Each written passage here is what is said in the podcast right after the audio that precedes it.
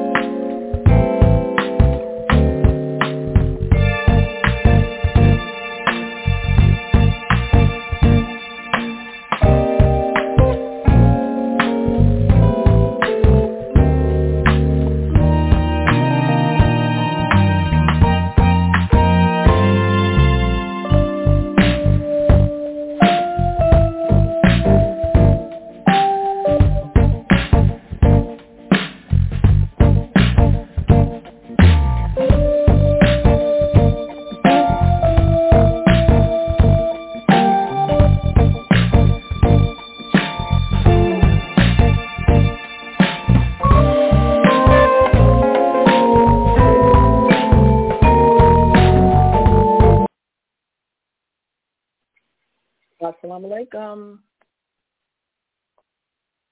My name is Sister Pamela Muhammad, and I would like to welcome you to A Time for Justice.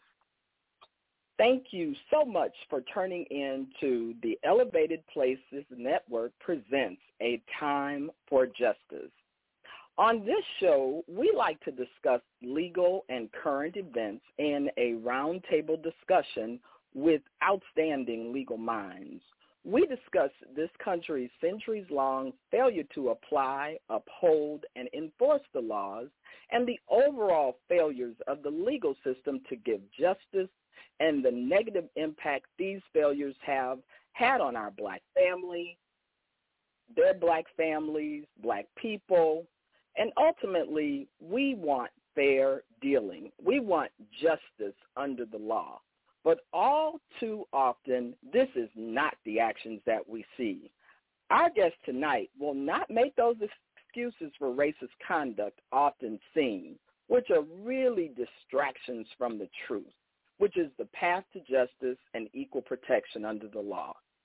So let's talk about just, fair, and equitable solutions which are in the best interest of the people. Let's remove the distractions. So tonight's topic is how the legal system targets youth and families into the prison pipeline. And pretty much under this topic, we're going to talk about Fourth Amendment violations. And these violations are violations of our rights to privacy, our rights to be free from unreasonable searches and seizures. You know, this is what we're talking about when we talk about rights to remain silent. Um, that, now, that's the Fifth Amendment of the Constitution, but still, how do we even get into exercising our rights to remain silent unless we're being targeted? We're being surveilled. These investigatory stops where there's no probable cause, these surveillance of mothers in playgrounds, in schools. Their children are being surveilled. And again, black parents are being criminal, criminalized, and we're seeing the outcome with our children. So I'm very, very, very, very excited tonight because we have a wonderful show set up for you all tonight. We have some wonderful guest panelists and right now, I think I'm going to bring on those panelists so we can start this wonderful conversation. Again, my name is Sister Pamela Muhammad, and I'm an attorney. I'm an attorney in Houston, Texas, as well as Ferguson, Missouri, St. Louis. As we know, I've been practicing law for 30 years, over 30 years. And really, this particular topic is near and dear to my heart because – I've seen all too often our families targeted, treated unfairly and the breakup of the family, it looks a lot like the slavery system where black families were not valued. And the criminal justice system is definitely a culprit, the child welfare system, and others. But again, as I bring up our panelists, I also want to talk about, we are going to talk about solutions. These panelists are not only attorneys, but they are attorneys that take their job so seriously that they work on both sides of the system. That's right. They work inside the system to protect and defend, and then they go out into the communities, and we call that prevention. Because prevention, like the Honorable Minister Louis Farrakhan has taught to us, who are in the nation that we must make our own neighborhoods a decent and safe place to live, and this is what they do.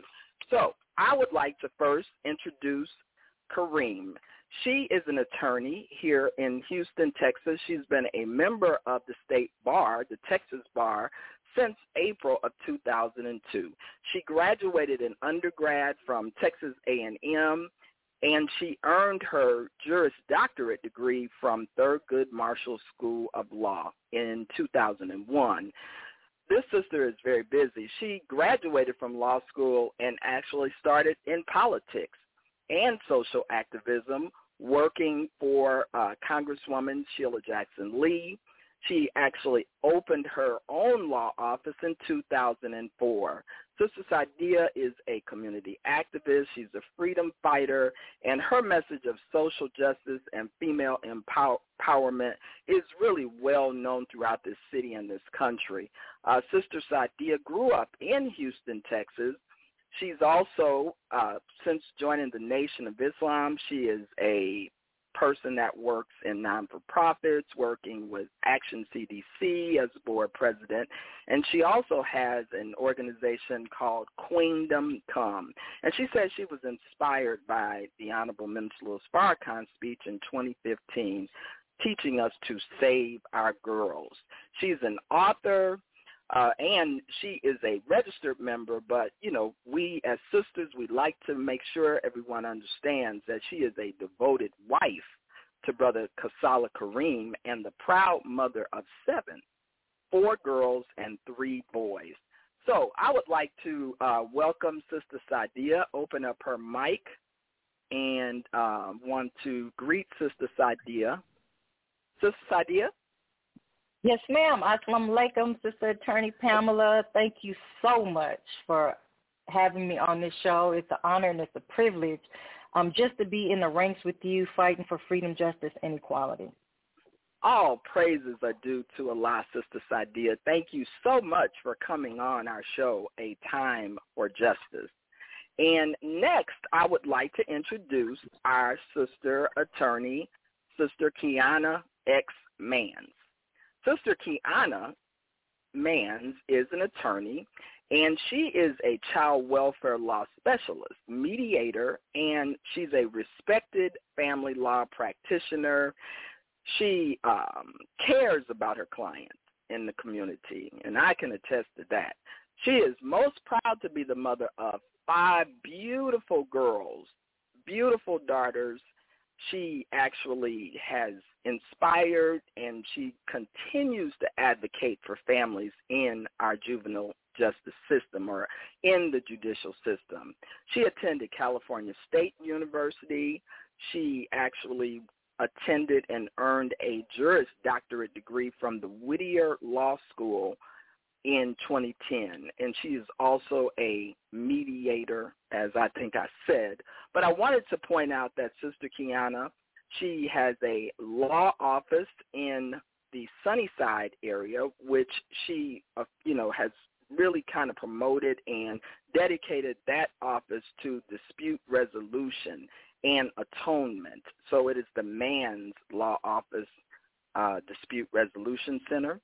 She is a former special education advocate. She was actually named as voted as a top lawyer in 2016 and received a recognition of excellence by Lawyers Distinction in 2018. She is also, as I said, these women work in the community, So she has an organization that she founded along with others, and that organization is called Queendom Come, and it's established for the empowerment of women and girls. So making sure that Sister Kiana's mic is open. Sister Kiana, let me make sure your mic Assalamu is open. Yes. salam, Sister Kiana. Thank you so yes, much ma'am. for having me on. And you know, uh, this is definitely a blessing. Uh, you are my mentor, and I'm just so happy to be able to be here and join this discussion with you. All praises are due to Allah. Thank you so much, Sister Kiana. I am excited too. This is very exciting because as we all on this line can attest to, this topic is so near and dear to our hearts. And so without further ado, let me bring on the brother. Our brother attorney tonight is Brother Jack Muhammad. And Brother Jack is a son of parents who are of Haitian descent. He is married to Sister Christella, and they've been married for over 23 years, raising two children, Asia and Jack the third. Brother Jack actually is a Morehouse College graduate. He's undergraduate from Morehouse, and he earned uh, a law degree from CUNY School of Law. Brother Jack, he's actually, this brother is just so accomplished and powerful as well. He talks about the things he did in law school. He started his public service early because he dealt with constitutional rights in Mississippi and he um, criminal law. He worked in the New York City Department of Correction. He actually did habeas habeas filings and legal research for these are for nonprofit type for for indigent. For this is what this brother spent his time doing. He also worked on the nation's legal team, actually, and um, brother Jock he joined an in-house defense firm. So he served as a supervising attorney in a litigation department, and he has recently opened his own boutique law firm along with other attorneys, and that firm is called LMV Law Group, and they specialize in election law practice. Isn't that wonderful?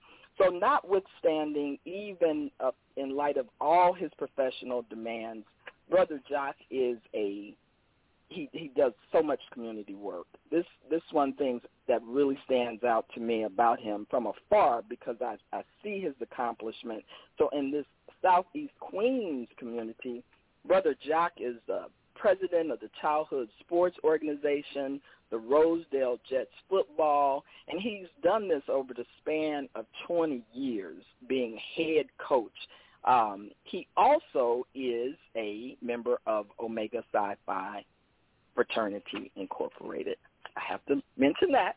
So I want to bring on Brother Jack and open up his mic as well. Brother Jack. Salam alaikum. Yes, ma'am. salam, sir. Thank you so very much for an invitation to this wonderful platform. And I look forward Thank to the discussion with the fellow pa- uh, panelists as well. Oh, yes, sir. Thank you. Thank you so much for coming. I really appreciate your taking your time to come on a time for justice as we talk about the topic of how the legal system targets youth and families into prison pipelines. So I want to start, I want to open up the conversation uh, right away. And really, we all have heard and we kind of think we know what this prison pipeline concept is because we hear it so much. But I wanted to give the panelists an opportunity to give us weigh in on what is it? What what do you what what's your definition or, or what's your description of what we see as the pipeline to the prisons? And and with that, we want to talk about some of the factors that feed it and make it so successful. So, Sister Sadia, I'm gonna start with you. Yes, ma'am. Thank you, Sister Pam. So Yes. I pra- I've been practicing criminal law for almost 20 years. 20 years Okay. next year. And a large part of my practice is uh, juvenile criminal justice. Yes. And I happen to, I guess, it wasn't something that I was intentionally trying to get involved in. I was do, dealing with the adults. What I was finding was that a lot of the juvenile cases that I was receiving, um, I was the second attorney, the first attorney being a court appointed, and most of the children um, being in the juvenile um, detention center and had been there for at minimum an average of nine months. That's like going to jail, being away from your family for nine months, waiting on your court date. And now these children can range from um, the ages of 12 to 7, 16. 17, they're considered an adult here in Harris County. And what I found out is that the biggest aspect, the biggest denominator that I was dealing with with the children was their mental health and the environment, lack of resources and lack of education. And so if we can trace back the prison to pipeline, we, uh, you know, you go to the school systems, you go, really it's to the womb if, you, if we, we are honest with ourselves, starting with the womb. And so I know as a criminal defense attorney that the brain is not really fully developed until the age of 24. And when you don't have a good support system, then the mental deficiencies that you have in your brain at such a young age is going to cause you to do some things that are other than yourself and other than what society will accept. And just to see the, and I know Sister Kiana, she she's down in the, um, the court system with the children as well, um, dealing with CPS, and just witnessing just some of the harrowing experiences these, these children have experienced. They you know, we look at them as the perpetrators. Society looks at them as the perpetrators, but in reality, they are the victims. Because how mm. can they consent to some of the things that are happening to them, or they're experiencing, or what their family experiencing, or lack of uh, having a you know a good uh, parenthood with them? You know, um, not a lot of them is undiagnosed mental illness. So if I have to look at it, and we can talk about white supremacy and, and systematic racism because really it's at the root of it as well. We're dealing with post-traumatic um, slavery disorder. We're dealing with so many different factors that have caused um, our children to suffer and be a part of the criminal justice system. But let me say this. I do believe that it is it was planned, it is planned, and it is a, a coordinated um, system I remember in Harris County there was a judge and he would take these children and he would immediately, not really giving them any real justice or any help or rehabilitation, and send them to the detention center or TYC, which is in essence jail for the prison for the children. And so that's just the beginning of feeding the prison prison pipeline or industrial uh, complex, prison industrial complex, uh, you know, another form of slavery. So it's all mm. a coordinated system. Um, and, you know, we've been taught by the Honorable Elijah Muhammad, we know the ways of the enemy. And the thing is, if I have to talk about a solution for us, and we could talk about all the problems because they're, of course, they're all there, but it's really about our unity and being able to talk, confront what we're dealing with, and then snatching our children and our families away from the mouths of the enemy. Um, and that means us creating for ourselves. So I don't want to keep going on and on because I know Sister um, Kiana and Brother Jack have a lot to talk about it. But from my experience dealing with the criminal justice system in our juvenile, it's a coordinated effort starting from the womb. Yes, ma'am. That's beautiful. And and what you said I thought was interesting uh, amongst everything else you said, but it's important that our listeners know that, of course, at the age of 17, young people are considered adults but many times, and I think that's why Sister Sadia's position is so unique because 24, 21, 20-year-olds are oftentimes very immature, but of course the criminal justice system treats them as adults. So we'll come back and talk about that. I'm gonna go, as you said, let's let's talk to Sister Kiana because I know Sister Kiana does a lot of work in the child welfare side of this pipeline to the prison. And, you know, I'm just a real big advocate for making our people know about the surveillance factors uh, that make up this pipeline. What do they call it? The womb to the pipeline prison when it comes to child welfare, Sister Kiana. So if you could share with us, uh, you know, what your perspective is on this pipeline, prison pipeline. Yes, ma'am. As as far okay. as can you all hear me? Yes, yes ma'am. We definitely can. Ma'am. Okay. As far as a pipeline, it's pretty much visually um, a method to carry something from one place to another. Um, and so I believe that the the policies and practices of this system, so to speak, just carries the children from the foster system to the juvenile justice system and then to the larger adult criminal system by the policies and practices that are um, put in place for the children. I initially started off doing um, criminal law with adults, and I hated it um, because it just seemed like all you could do is really plead people out because they had prior history. Um, and a mm. lot of um, the cases were just so disturbing to me that I, I really felt not felt like I was not making a difference. Um, and so I transitioned over to um, doing juvenile cases and still was kind of met with the same problem. So I was like, this is just an overall problem.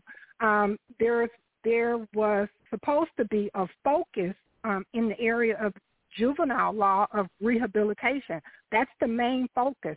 That's the ideology of helping um, our youth when they have gone astray um, from status offenses or criminal offenses.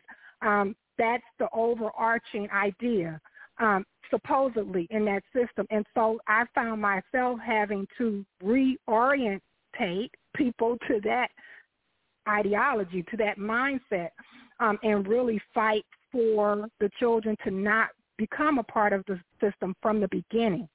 Um, and so I think the method uh, that really um, put the children in the system is really the lack of proper representation. Um, mm-hmm. When uh, you have children coming into court with minor offenses, with things that we never would even imagine going to court about, like saying, telling somebody, well, I'm going to hit your mom or I'm going to hit your brother. You know, how we start right. uh, going back and forth with each other as, as youth. And then you have to have a child come to you with a terroristic threat at this point um, is a felony. Uh, and so it was just, yes, it, it just was something where I had to begin to really um, learn to advocate and educate. Um, I became um, involved in the juvenile board um, in um, Houston uh, to make sure that we had um, CLEs and really um, present information about how to properly represent and defend uh, youth. And then as far as the foster care system, it's again coming in from the beginning, right at the gate in the investigation stage where you have um, these caseworkers, these investigators demanding to be in, you know, let into people's homes without a search mm. warrant. Mm. Um, and right. so I think it starts with the educational portion um, at the beginning, not only to those in the field, but to our people in the community as well. Yes, ma'am. Yes, ma'am. You're you're that's beautiful because as you're saying, um, there are times when a person could be charged with what is in CPS. It's called a case of neglect, um, and right. they, this person could be charged with neglect. I, I saw one. She was a self-employed hairdresser, and they called the school called her child's school called her to talk to her about the child's some issues. And she said within 30 minutes, they called her like three times. She didn't answer. She probably was put on a perm or something, right?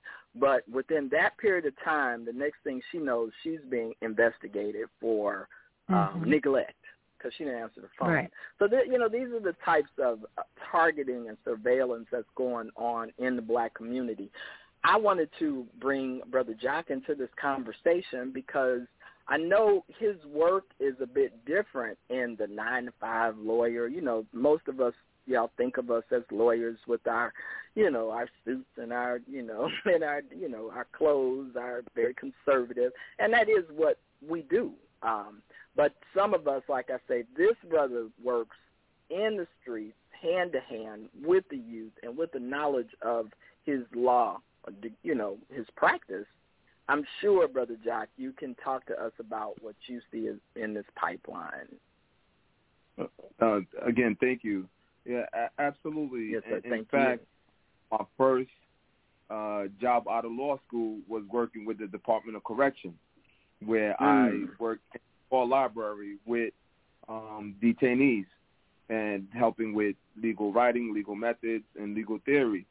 And I came, you know, uh, up close and personal with a lot of the detainees, many of whom were adolescents.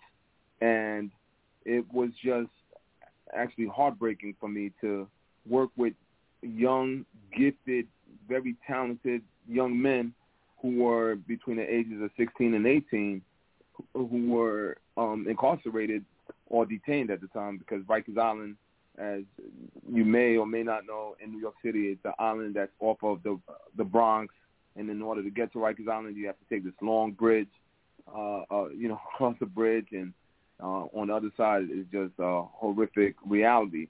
And just to watch busloads every single day, literally busloads of young men being transported from eight neighborhoods in New York City to the Rikers Island, and then from there awaiting transport to uh, all the prisons in upstate New York. And these eight neighborhoods consist of the South Bronx, South Jamaica, Queens, Brownsville, and Brooklyn, Bed-Stuy, Brooklyn, some of the uh, neighborhoods in um, Staten Island. But eight neighborhoods essentially feeds the prison or the school to prison pipeline, or as Sister Sadia mentioned, the womb to prison pipeline, eight neighborhoods mm-hmm.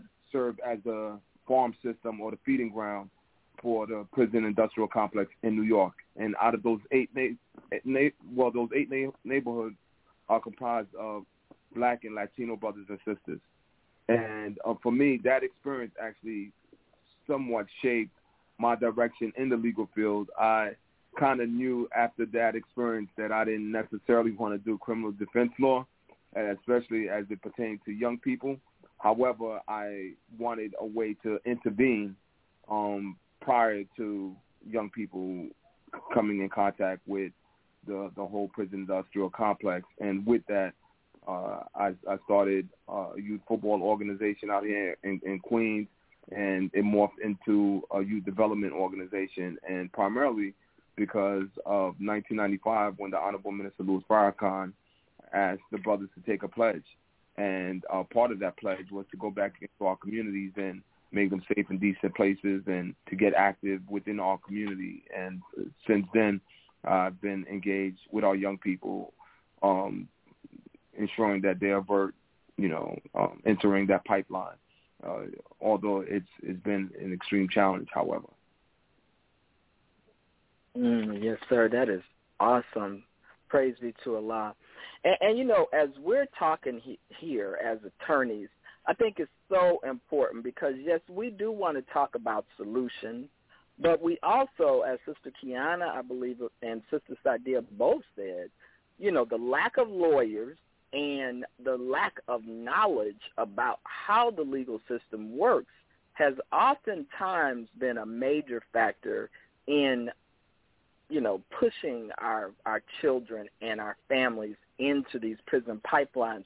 So I think it's kind of important that we talk about it because some, you know, one of the things that concerns me is that we're seeing in the headline news now this surge in violence is being reported.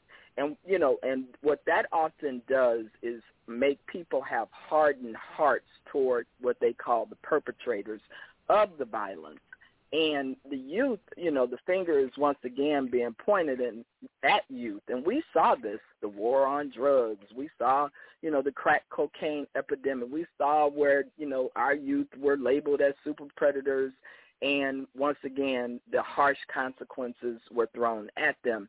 And so I think that as Brother Ishmael talked about it on Sunday, we do have to look into the situations involving children of color and and black children um, and and look at how they are victims of the reality. This is what he said: the reality and the circumstances of our youth and young people. And so, you know, wanted to kind of put that out there because as I think Sister Sadia talked about, consent. Uh, Sister Kiana talked about during CPS situations, these police who surveil, they call themselves caseworkers, but many times they are in the role of uh, children children snatching police that's what i call them. You know they show up at your door and they don't want to uh, abide by any constitutional laws they believe that they should be able to get in. And like sister sadia mentioned about the issue of consent and how many times are people just freely especially young people with impulsivity just you know opening up their cars and their doors and and then we know they're even being drug drug, drug out and and beat up. I mean, this this is in the wake of a George Floyd um, lifestyle is what our youth are dealing with in these jungles. So, wanted to talk about that.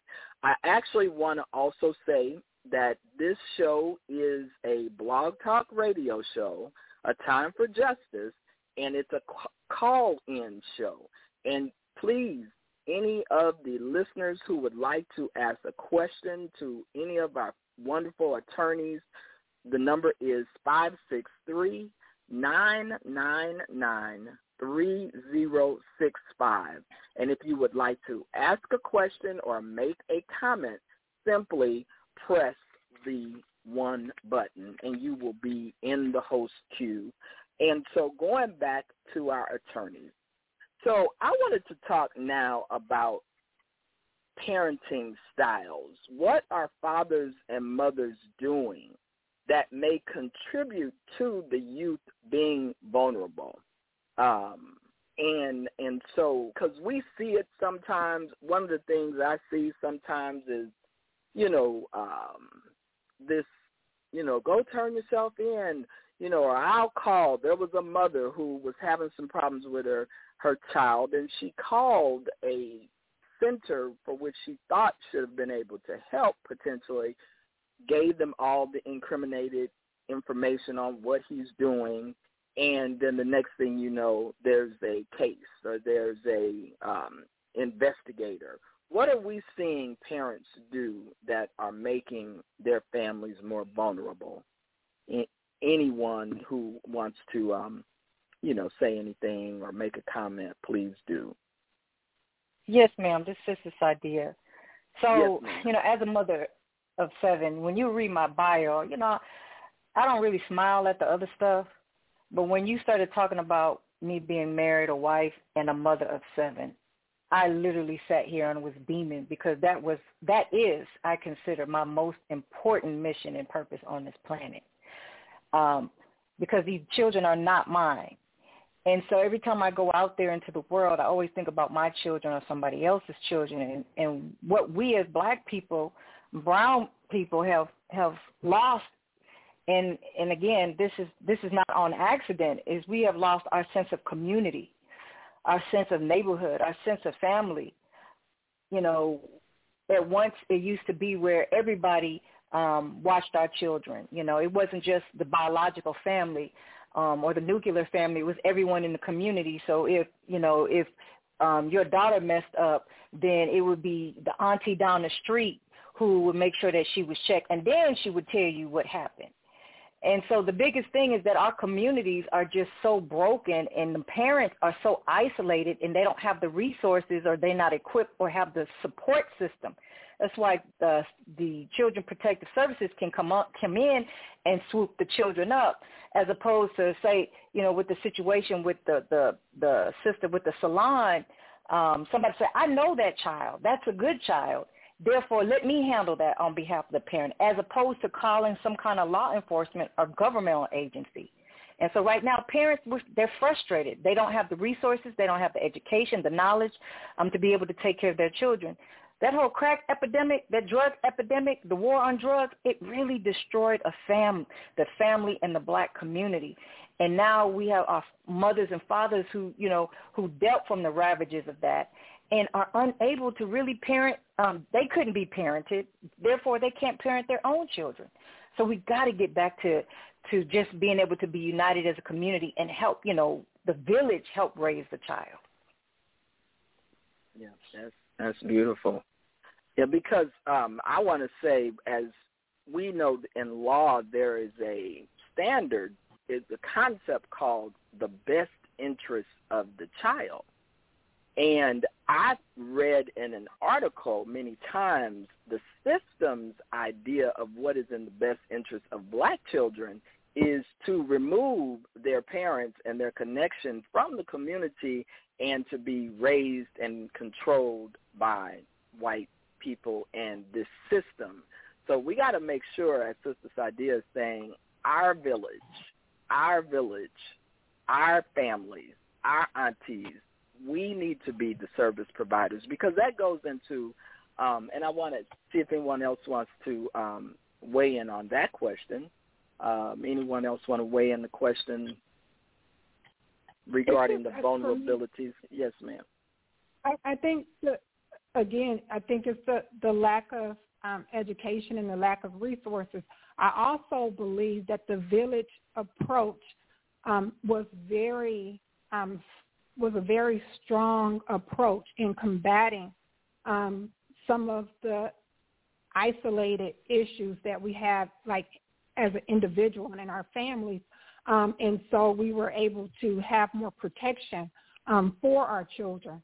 It, because if there was something that you were lacking in your household, then another household in the community may have been able to step up um, in that regard. So I think definitely getting into this um, white supremacist independent mind um, has uh, really left our children out there to be attacked and open um, for um, these types of intrusions uh, into our lives and into our families. Mm-hmm. And I also um, wanted to say that our image and our um, mindset that we take to our children as well um, affect them. I think we put a lot of adultification um, on our children um, as far as their abilities, their capabilities, um, when they are in front of the juvenile justice system and when they are not. I think that uh, other children of other nationalities get the um, time to be a child. I don't think that we allow our children to benefit from the law um, in terms of being a minor, um, that we bring that attitude in um, to the system, um, like they should know or they should have known better or they should do this and the, they should have these harsh penalties. And we agree with the system sometimes in um, the retribution that we see happening to our children. So I think we have to go back and really um, put on the mindset of the village uh, approach into raising our children and also to give them the benefit of being children um, and having protection of adults, you know, um, and, and, and that they don't have um, all of the knowledge. They don't fully understand consequences um, and give them a, the, the, the, I guess, the, the time to grow and to make mistakes and not condemn uh, them or punish them in such a severe way um, when we see that they have, you know, made a mistake. And if I can add to that, yeah. Sister Pamela. Yeah, go right ahead. I, I think also it's also important to really recognize the enemy. And for many of us, we're in denial.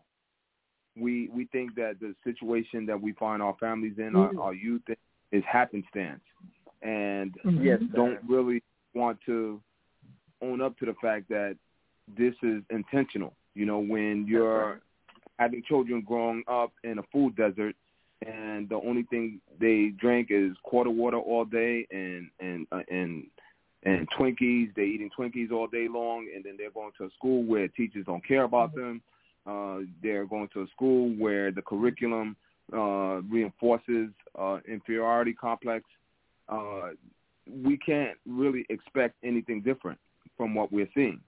And I think it's really important that we have to understand that we, we are faced with a real, not made up, but a real enemy, and we're in a system, but the system was designed by man, and the the system doesn't operate on um, without a maker, with, without a technician, and that technician is working day and night to ensure that the conditions will produce exactly what we see in in our communities, where we we have young men, young women who uh, don't have various outlets as they're developing as young people where they can express themselves artistically, where they can express themselves in, in, in different forms, and it tend to take on antisocial behavior.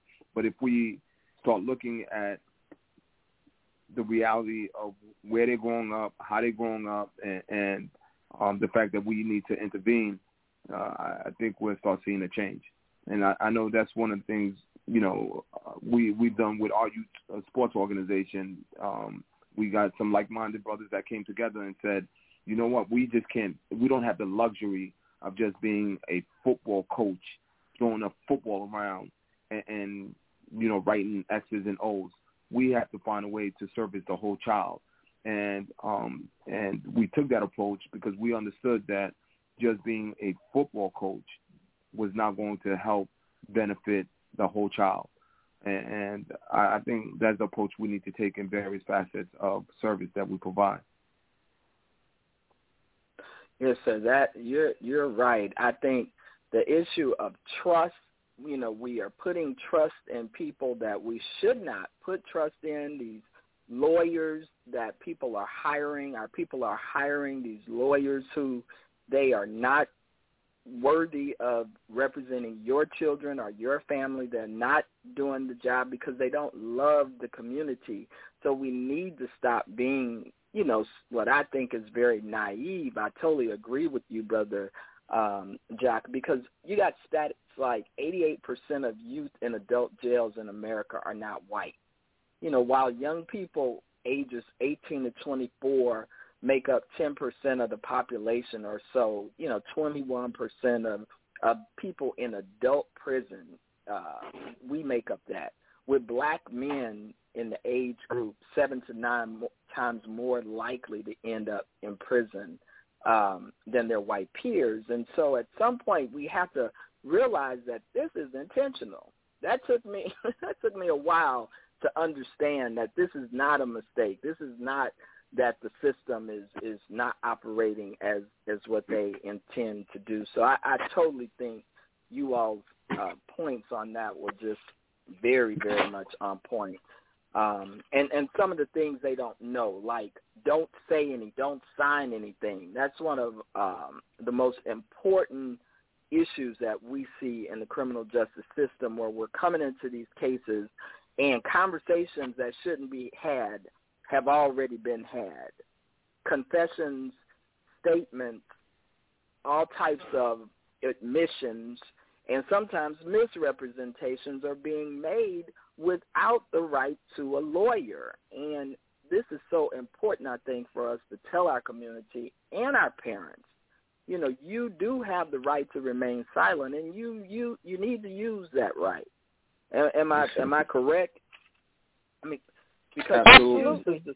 Yeah, yes, ma'am. Yeah, because for you, Sister Sadia, I know you as a you you do a lot of criminal law as well as other law, but what would you think is the most important thing a person should know, you know, from a criminal um, justice standpoint when they're out here on these streets? So I used to be a visiting professor at Texas Southern University teaching um, undergrad but teaching law related classes. And every the first day of every class for all my classes the first, the number one thing I said to all my students predominantly African American never never never confess never take a test. If you don't learn mm. nothing from my class never confess never take a test. Because at at the point where you confess or you take a test then whatever rights you may have to defend against they're gone and so we can, you know, at any point in time, you know, and I tell my client, whether innocent or guilty, it gives us an opportunity to defend your rights, but you don't want to give them away ignorantly. Right. So that's, that's what I would right. say, Sister Yeah, that's, and I, that's if I if I could jump in for um, the juveniles that I, I, I, I, you know, had to tell them don't answer questions, don't, and don't do this. And when somebody asks you, don't say. I had to just say, don't talk, don't talk to anybody, because because they, you know, get around war. I didn't say that I did this. I, I didn't do. I was just saying this. I mean, I, I didn't do anything wrong, you know, because they're children. They they don't know, um, and they don't know that they are dealing with an enemy. First of all, and so when they get into the system and you have these wicked deceivers, you know, approaching them, it's just like we're having a casual conversation. Um, and then something very innocent that they say can be misrepresented um, and misconstrued, um, and even you know taken as a confession or um, mm-hmm. admitting something, which it had nothing to do with you know the actual crime or alleged crime that they were accused of committing. So I just had to start telling my clients don't talk. It did, right. and they would call me and be like, "Well, somebody came up here. Am I? Can I talk to her? No, don't talk to nobody. Yeah. Well, can I talk to That's them? Right. And I had to say to the parents, no, you only talk to your parents when I'm there.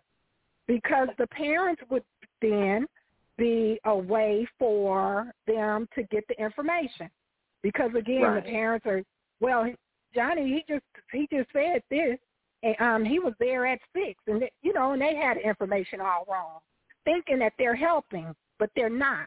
Um, and so I had to I had to take that approach um, in trying to help my little ones because it's just very difficult uh, because they are young um, and most of them innocent, I can say, um, in terms of intentionally, you know, doing things. I'm not going to say we don't have children that do that, but for most of the time, I just can say from my experience, we don't have terrible children. We have children who have been misguided, misled, or who have done something silly or a mistake. But in terms of intentionally doing things, um, I have to say the mens rea was not there for the crime. Um, and so I had to just tell them to be quiet and not to talk. Right. Um, so they could actually um, be able to have an opportunity to adequately defend themselves. And Sister Pamela, may I add? Um, I'd have the legal background.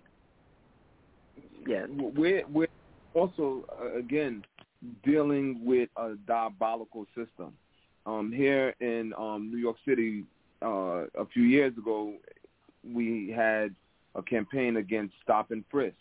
Um, well, lately they they're, they're still doing it. They just changed the name. You know, now it's stop, question, and frisk, or some other name that they want to come up with to mask their right. unlawful stops.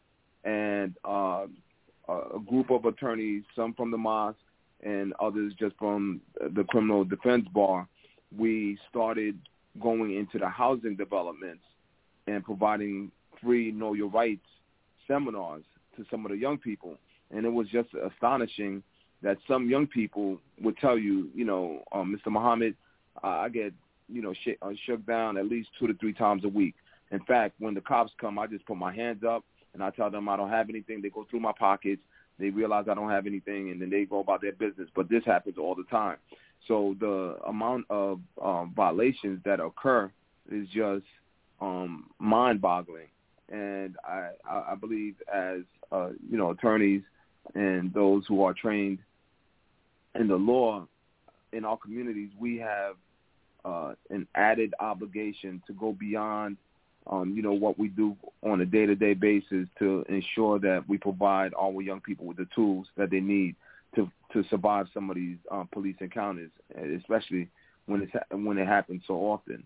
And as uh, Sister Kiana mentioned, I think it's really important to equip them with the tools of, you know, just shut up, keep your mouth quiet. That's right. You know, keep your mouth shut. And uh, I I know in some of the courses that we've given, some of the workshops, we we did a, a, a lot of role play, and um, and with that, I think it really helped some of the young people see the visual of how easy it is to open your mouth and, and get in trouble. Yeah, brother Jock. Yeah, and um, I can't hear him. Um, are you all still? I can still hear you all. Um, everybody. Yes, ma'am. Okay, and and so while he's when he comes back, but I wanted to comment on what Sister Kiana said about mens rea because that's a term in law that kind of means guilty mind, which really, when we look at it as lawyers, they need to. um Sometimes people feel like, well, I didn't do anything, and if I just explain that away, then I can give them that explanation. But sometimes you may not know what is the crime, what is the point, and your willingness to participate and try to be helpful, that doesn't help you most times.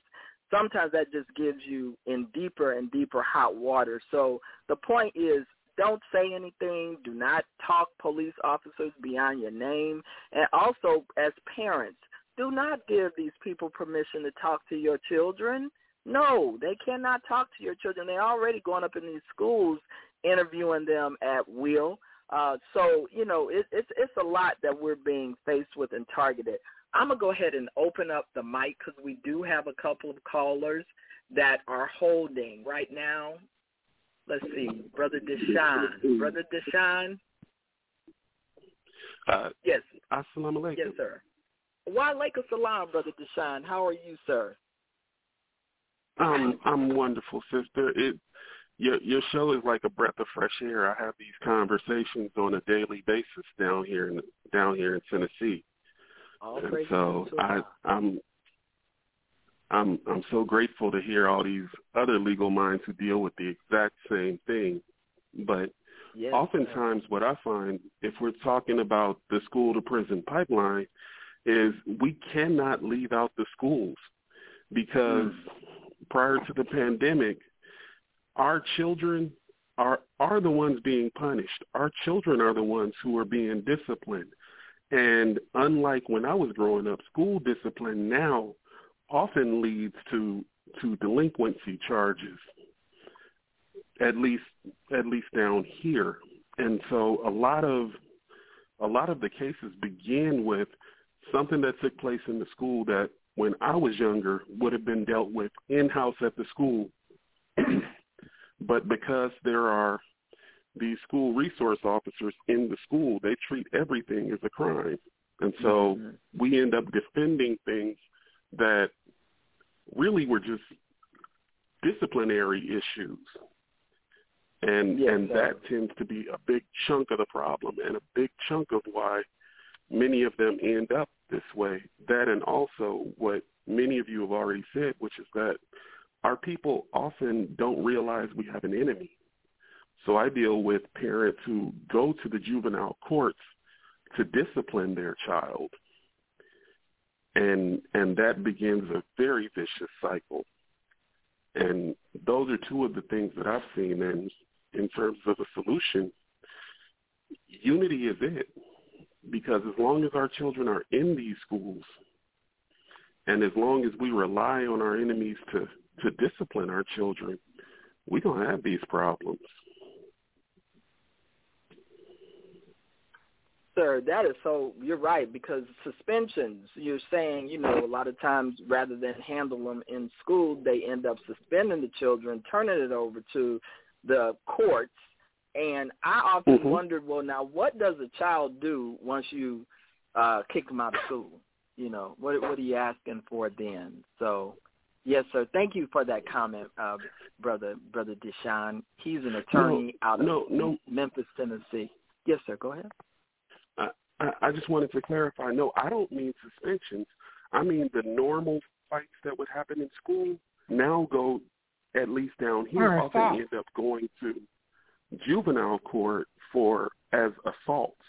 Different right. little things that children would do go straight from the school will actually bring the charges yes, against sir. the student, and and it'll be dealt with in the courts.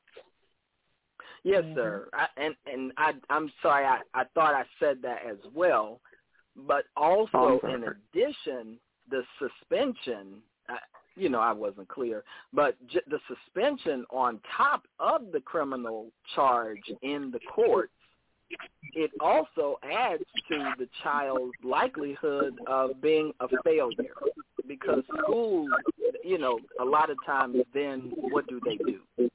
So it, it's a two two edge. But you're right. I mean, I know when they threw a spitball, a child threw a spitball back in the early '90s, and and got charged with assault. I was I was through ever since then. So got charged with assault and went to court. So you're so right. But thank you so much, brother Deshaun. Thank you for your call. And Sister Pam, if I may.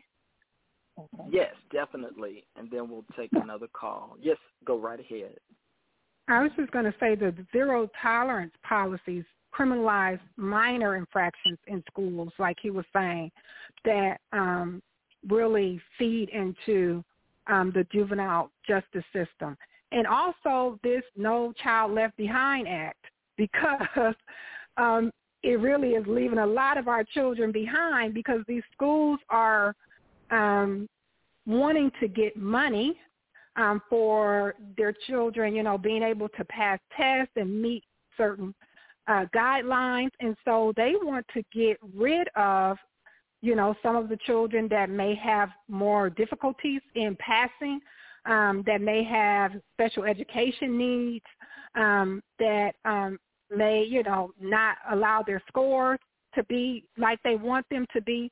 So this is a tactic too. So if you follow the money, um, you can see, you know, what's happening there as well. So like you were saying, in terms of really recognizing that some of these policies uh, are intentionally sending these children to these systems, you can see that through the school system based on now how they are handling uh, these minor school infractions, making them criminal. So I just wanted to add that. Mm, yes, ma'am. Thank you so much, Sister Kiana. Okay, I'm gonna take. We have a caller. Uh, Sister Mama Sonia is on the line. Sister Mama Sonia. Welcome. Good afternoon. Well, good evening. This has been such a very, very enlightening conversation, and I just want to thank, thank each and every one of you in the law for what you're doing.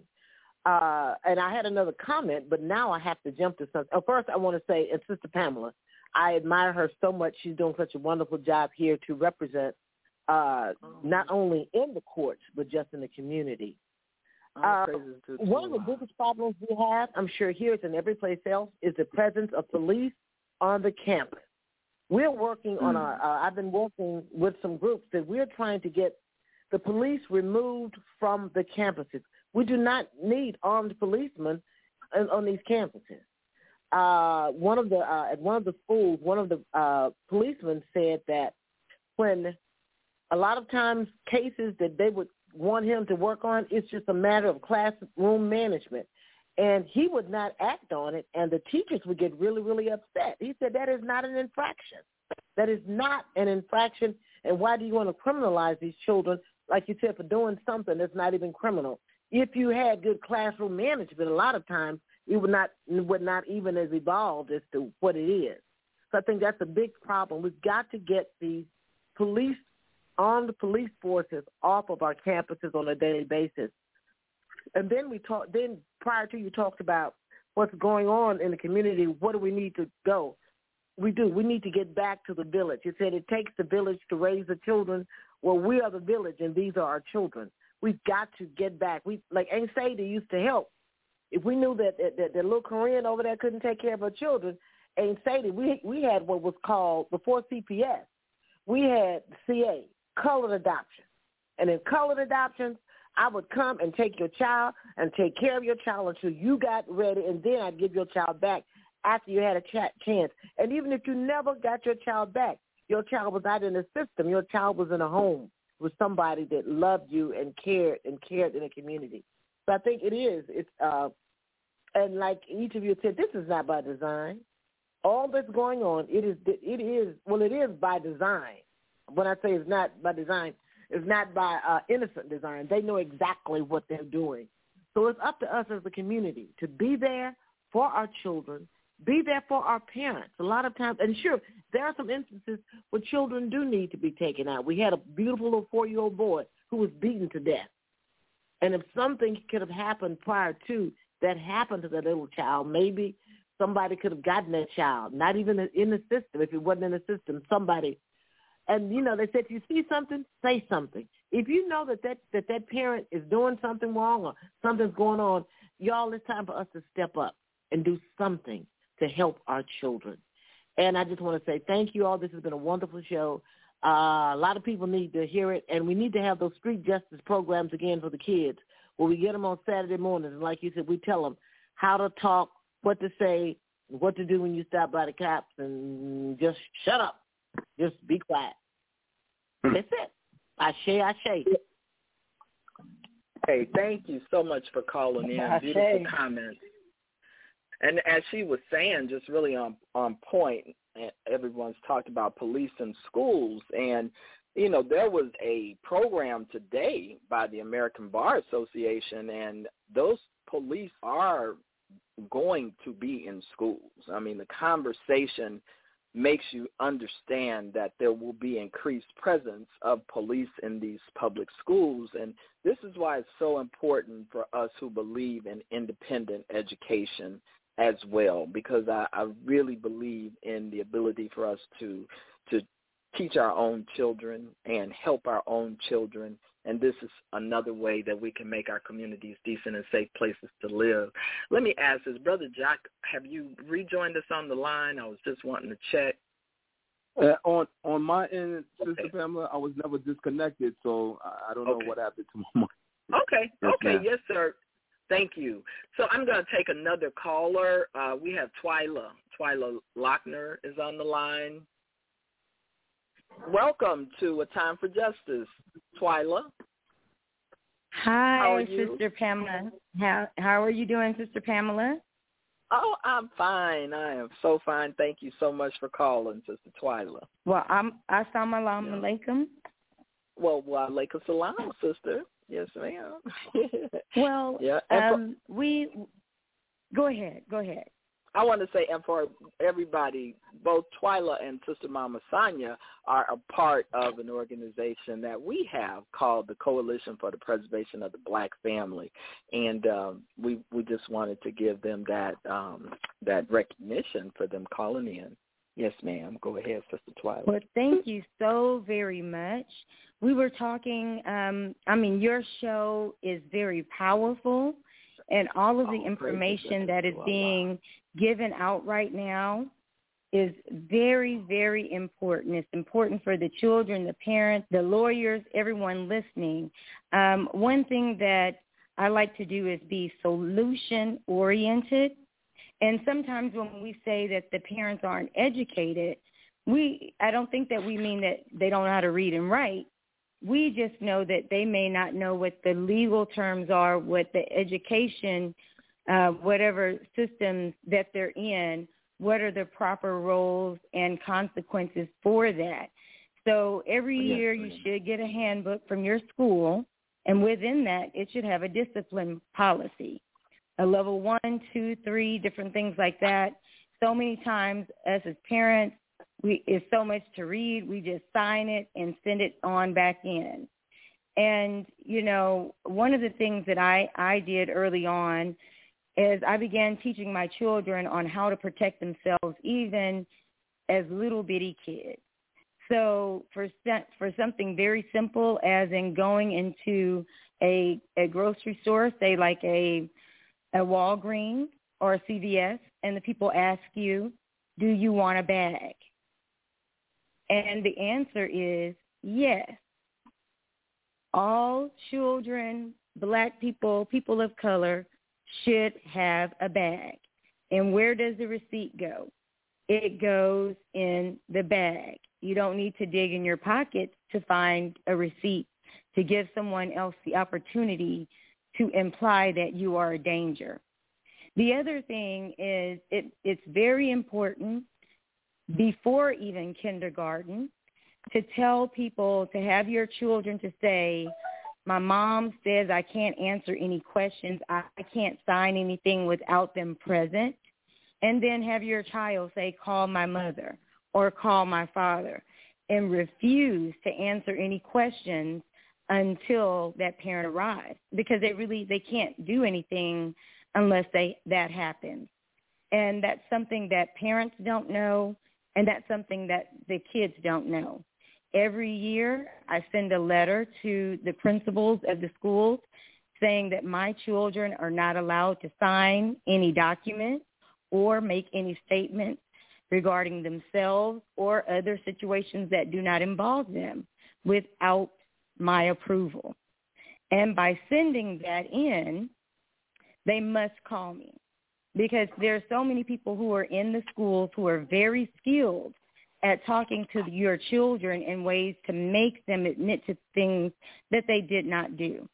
For example, um, there was one lady who was very skilled and she was the the you know the person who is over all the punishment discipline coordinator and she said to the kid did you hit him and the little boy said no and so she says well if i look at the camera it's not going to show me that you're doing anything wrong so then the boy says well i don't know but i didn't hit the kid well, if you don't know, then are you saying that you're not sure that you didn't hit this kid or not? Or are you sure? Are you sure that you didn't do something wrong or not? So if I go review this tape, will I see you doing something wrong? To be honest, those record those video cameras did not work. That was a tactic to get the child to admit and tell anything that they may have done wrong. So it's very, very important that we teach our children our, their rights. We teach our children things to protect themselves, to make sure they don't sign anything. A lot of things with teachers, they do have students, they want the students to help them to create a, you know, what should we do if and they want them to create their own rules for the classroom and then everybody sign the rules for the classroom that they've all agreed upon and that is a tactic that teachers are learning, you know, to to get kids involved in it, invested in it, to say that they were a part of making the plan. But what it really does is it's getting our children very, very used to signing documents, agreeing to terms without parent permission. So those yes, are some ma'am. of the things that we really, really have to get our children to understand at any age. And if they yes. say nothing, tell them say nothing until my mom or my father arrives. Whether they think they did something wrong or not, do not explain. And so yes, those ma'am. are just the things that I wanted to touch on as parents um, because, you know, when we talk about education, a heart specialist may not know what to do if their child gets in trouble at school because they're not an educator, they're not a principal, they're not trained in that situation. So we have people across the board, no matter what their level of education is, not knowing how to react if their child is in trouble. So we need to have something that just is a what to do if this happens. And that's across the board so that all people yes, um, yes, are able to defend their children properly. And that's all I Yes, had to ma'am. say, Sister uh, Pamela. So thank you so very much for having me on. Thank you so much for calling, and those are some really good points.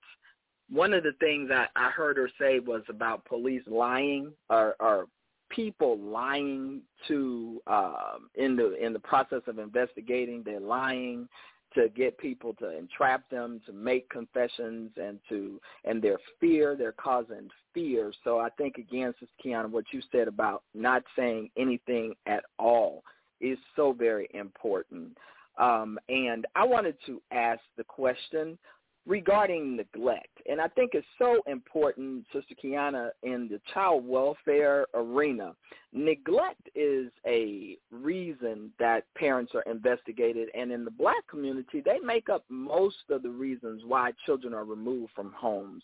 Can you explain to the audience a little bit about that neglect standard? Because from my perspective a lot of times it, it it's about poverty.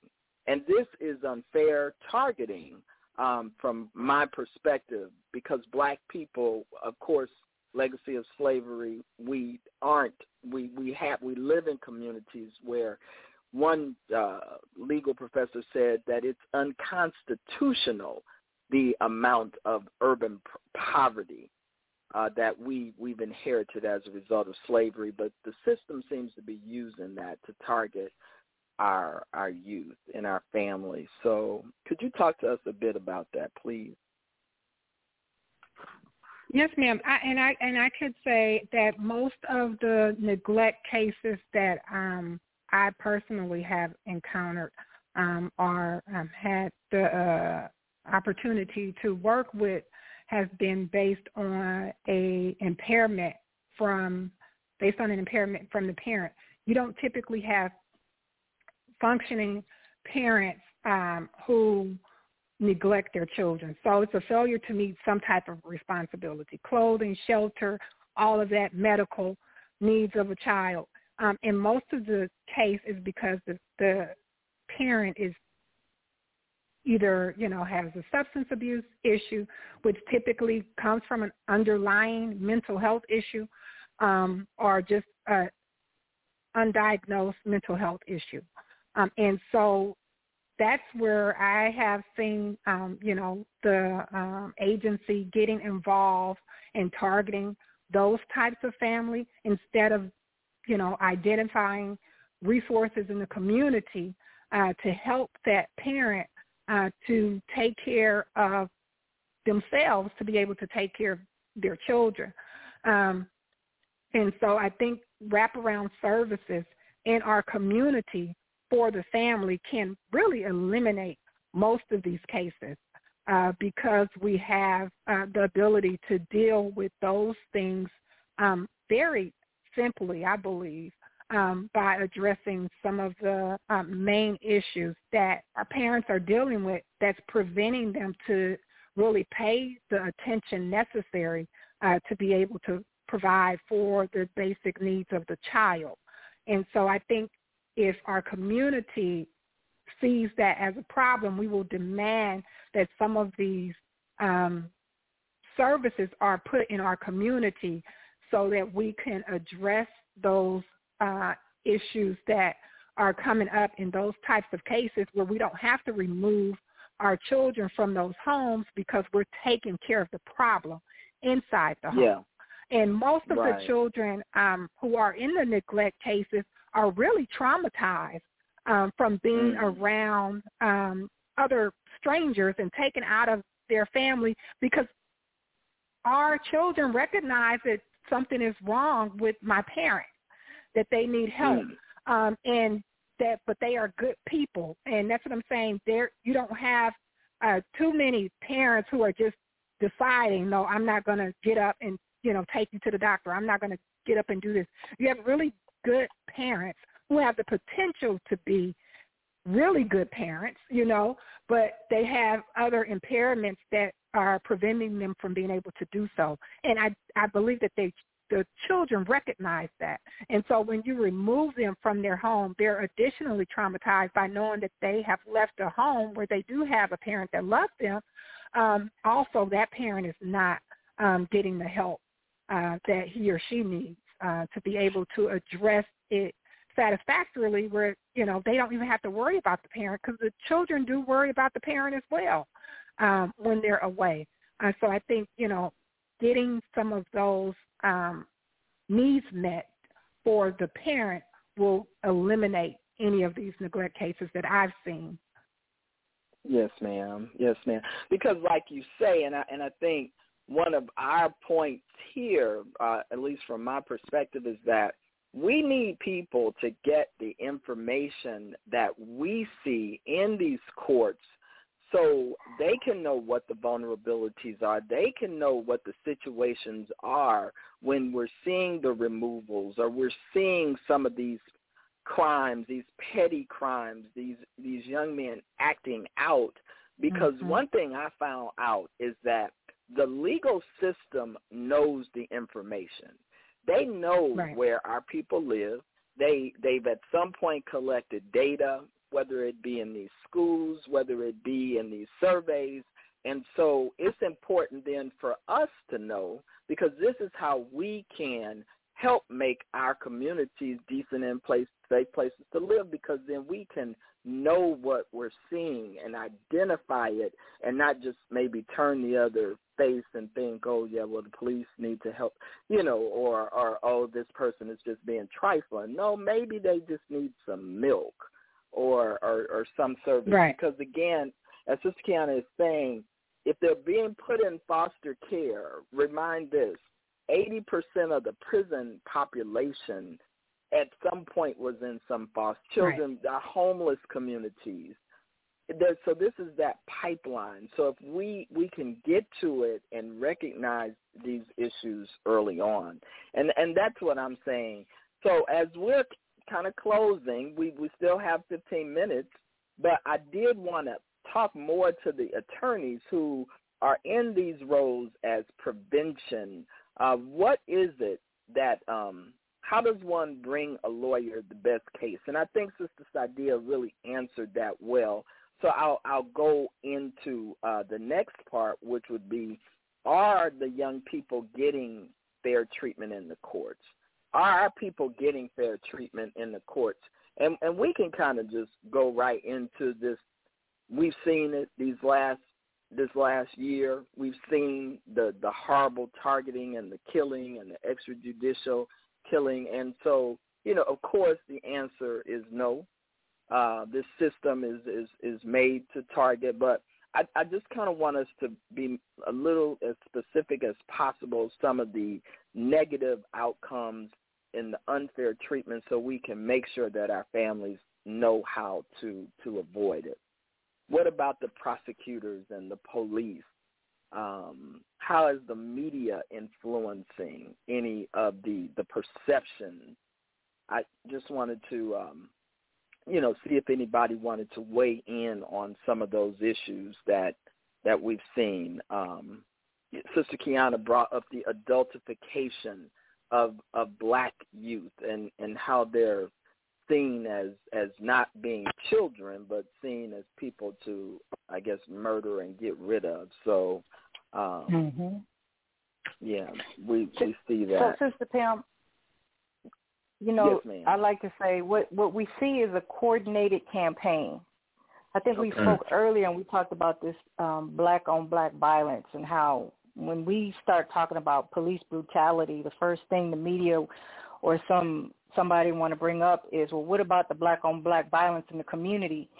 and then you know we start stuttering because we don't know how to answer that question or answer that um, and we have to understand that that again that was made that way that's propaganda that's black propaganda directed at our community to lessen our community and our ability our immune system our ability to fight um, for ourselves because if you understand black on black violence um, again it was made that way. When you talk about uh, chattel slavery, you talk about the, the black codes, you talk about the war on drugs, gentrification, you know, the prison, the pipe.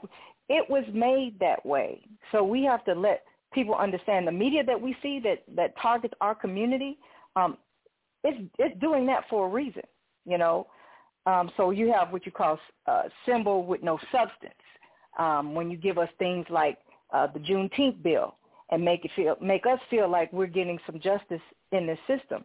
So as, right. as far as the, the education system, you can't treat us well if you can't teach us well, and we know that.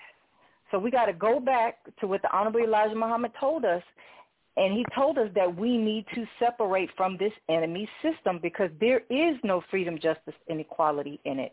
We have to create school systems for ourselves like we do in the Nation of Islam with Muhammad University or the elevated places. We have to pool our resources and our economics together. Um, you know, our unity is more powerful than an atomic bomb. So we have to police our own communities. We have to have that support system for our children so that CPS – won't step in. And, and I like to say this, Sister Pam, and, and for the, the listeners, you know, I'm a product of foster care. I really am. Okay. I I grew up in foster care at the age of 10, and I actually graduated out of the system. And then, okay. you know, as an adult, I adopted uh, four children who were on their way into the foster care system. So it has to take people who've been there and who've been blessed and supported and to reach back and pull up. You know, I heard the sister yes, that was on before your caller and she the you know, just some of the tips that she was given how to handle. So we have to continue to educate, educate, educate, support and black unity. We when we were united, you know, when we looked in the sixties, um, black power movement, you know, what we we didn't find black on black violence in our neighborhood. Why? Because we were so busy being united and having self ident, uh, you know, uh, uh, identifying with ourselves um, to to the de- not to the detriment of white supremacy. So we have to get back to you know realizing the value of who we are, especially as black people, and being self sufficient. So we got to unite um, in that aspect. Yes, ma'am. Beautiful. Thank you so much for sharing, uh, Brother Jock. I was wondering if you wanted to weigh in on on that question as well.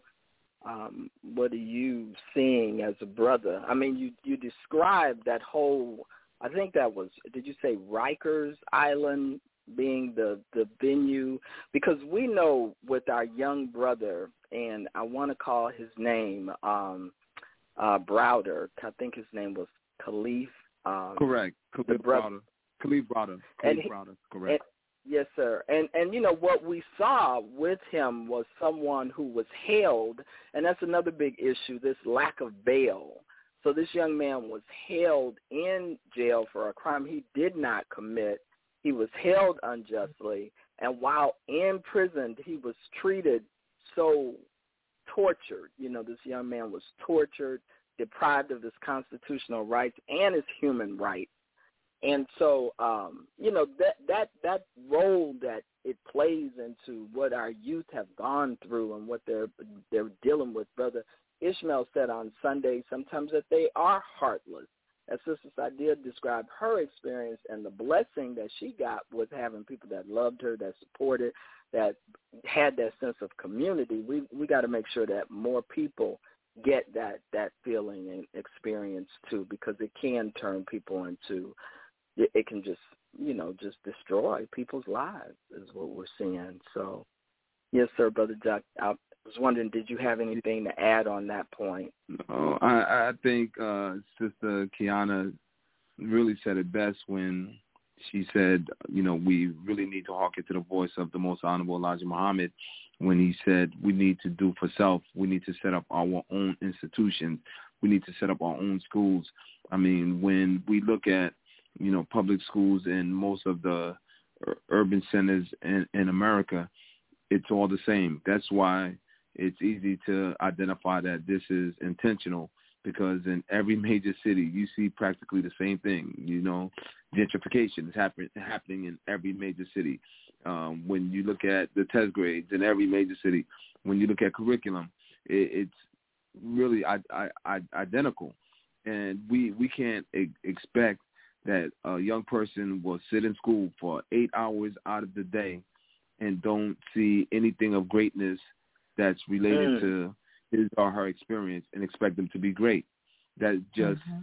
is it, it's almost an impossibility, you know. And, and I always reflect back on my own experience.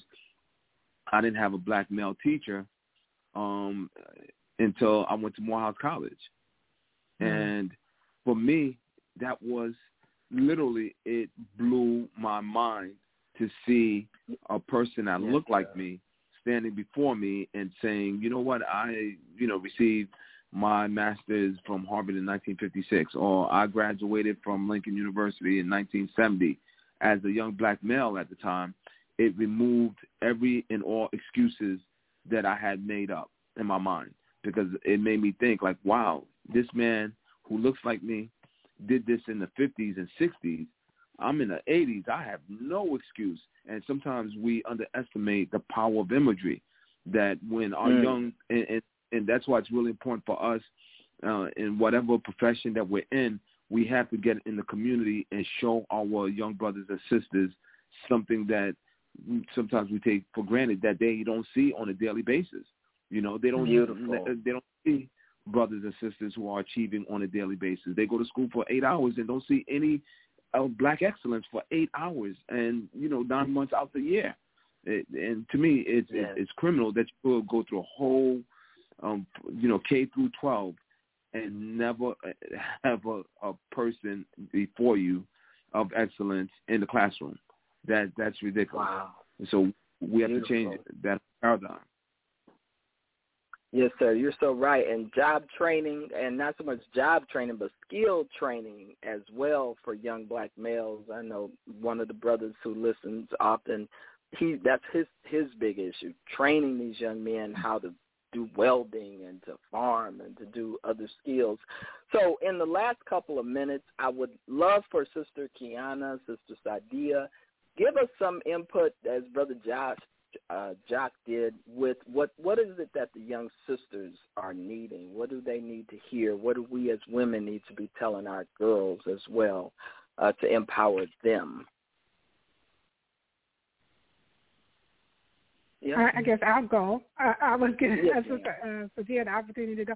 But um, as far as um, I just wanted to say this: uh, cultural bias permeates uh, throughout these systems um, and it's implicit bias in decisions and you know who gets to be considered for placement, who gets to you know get the probation, and who has to go to jail. It's all of that um, based on mm-hmm. us as a people, and sometimes even people with black faces, you know, um, have um, mentality where you take off your culture when you become a part of the system. And so we don't even use our common sense and how we kind of operate um, in our culture on a day-to-day basis uh, to manage and address problems. And I think that's a major um, factor as well that has been contributing to the rise in the neglect cases I, I think a lot of those cases has also come from the medical community because they want to mm-hmm. control not only our minds but our bodies and the decisions mm-hmm. that we make concerning our bodies. Um, and as a culture, we have we handle things totally different um, than other people, um, and we have value in the way that we handle things. And I think we have to put that on, at the forefront. And that just goes into what we should do with our young girls is to really teach them of their value because sometimes okay. we kind of devalue what it is that we bring to the table uh, as a people. Um, we're different than any other people, um, and we have value in being who we are. And I think that important for um, me in my work with Queendom Come is working with young girls to teach them their value and their connection to the ultimate source, which is God himself, you know, and so I yes, think um, that kind of getting a direction and a foundation and a sense of self, you can go out really and address the world and, you know, solve your own problems um, at that point. And I think that makes us different um, than the rest. And we teach not only about leadership, but by being uh, women with character, uh, integrity, um, virtue, and you know, instilling those things in our girls um, will help change our entire community, I believe, because as we say, a nation can rise no higher than its woman. And that's not just a cliche, that's real talk because we're the first teachers, we're the first doctors, we're the first in everything uh, in building the nation. Well, Sister Kiana yes. said it so eloquently, Sister Sister Pam. Sister Kiana and I were both co-founders of Queendom Come Incorporated, um, nonprofit organization for the elevation of um, girls and women, black girls and women. And so she said it all. You know, just okay. All well, thing I can say audience, is. Mm-hmm. Yes, ma'am. We're down to like 60 seconds. So tell the audience how they can get in touch with you, Sister Sister Sadia. Yes, ma'am. So I'm out of Houston, Texas. I can be reached at 832-623-2323. You can find me on social media, Facebook, Instagram, TikTok, um, Twitter, Sadia Evangelista Kareem. Okay. And again, thank you all. Um, and that's for the Queendom Come as well contact. And I would like to thank you all for listening to A Time for Justice. Thank the guests for coming on. I would like to thank Sister Minister Ava Muhammad and the Elevated Places yes. team. That's Sister Rona, Brother Terrence, mm-hmm. Sister Donna. And I would also like to thank the listeners for listening to our show. You can listen to Sister Ava Muhammad's show, Ask Dr. Ava, on Thursday at 7 p.m. And we ask you to tune in again next week at 7 o'clock for our Time to Justice. Assalamu alaikum. Um,